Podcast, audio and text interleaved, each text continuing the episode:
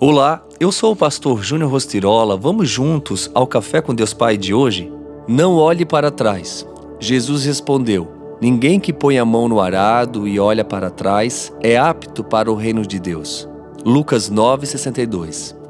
É muito comum iniciar um projeto, plano ou propósito e acabar abandonando-o no meio do caminho.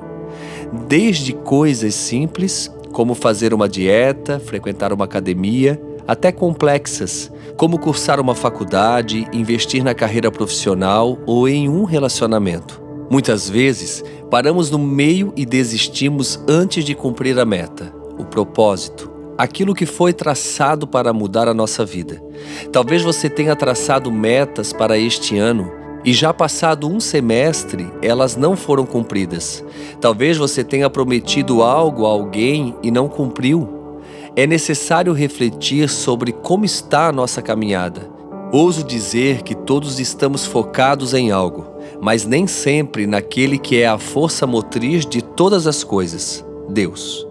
Toda vez que perdemos o foco naquilo que Deus tem para nós, acabamos nos tornando mais vulneráveis às forças opostas, que nos levarão cada vez mais longe do propósito como um barco que se equivoca na rota e cada vez mais se afasta do seu destino. Manter o foco requer disciplina e preparo, pois assim como um atleta se prepara treinando, se alimentando corretamente e guardando energias nos momentos de oportunidades, nós devemos também nos preparar e nos organizar para a nossa empreitada. Estudar a palavra, meditar nela e orar são fundamentais na nossa rotina diária para que não sejamos acometidos pelo desânimo, pela fadiga ou pelo cansaço, e assim avancemos firmes e fortes na corrida em direção a Cristo. Hoje é um ótimo dia para você alinhar o seu coração ao coração de Deus. Repense a sua agenda, pare por um minuto e avalie a quem ou a que você está dedicando maior atenção.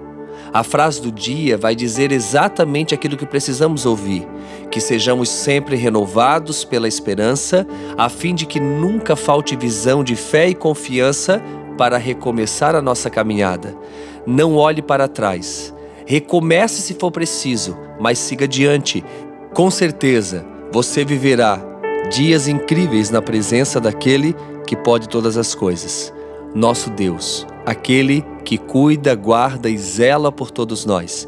Ele é contigo, não temas, crê somente. Fica aqui o meu abraço, o meu carinho e tenha um excelente dia.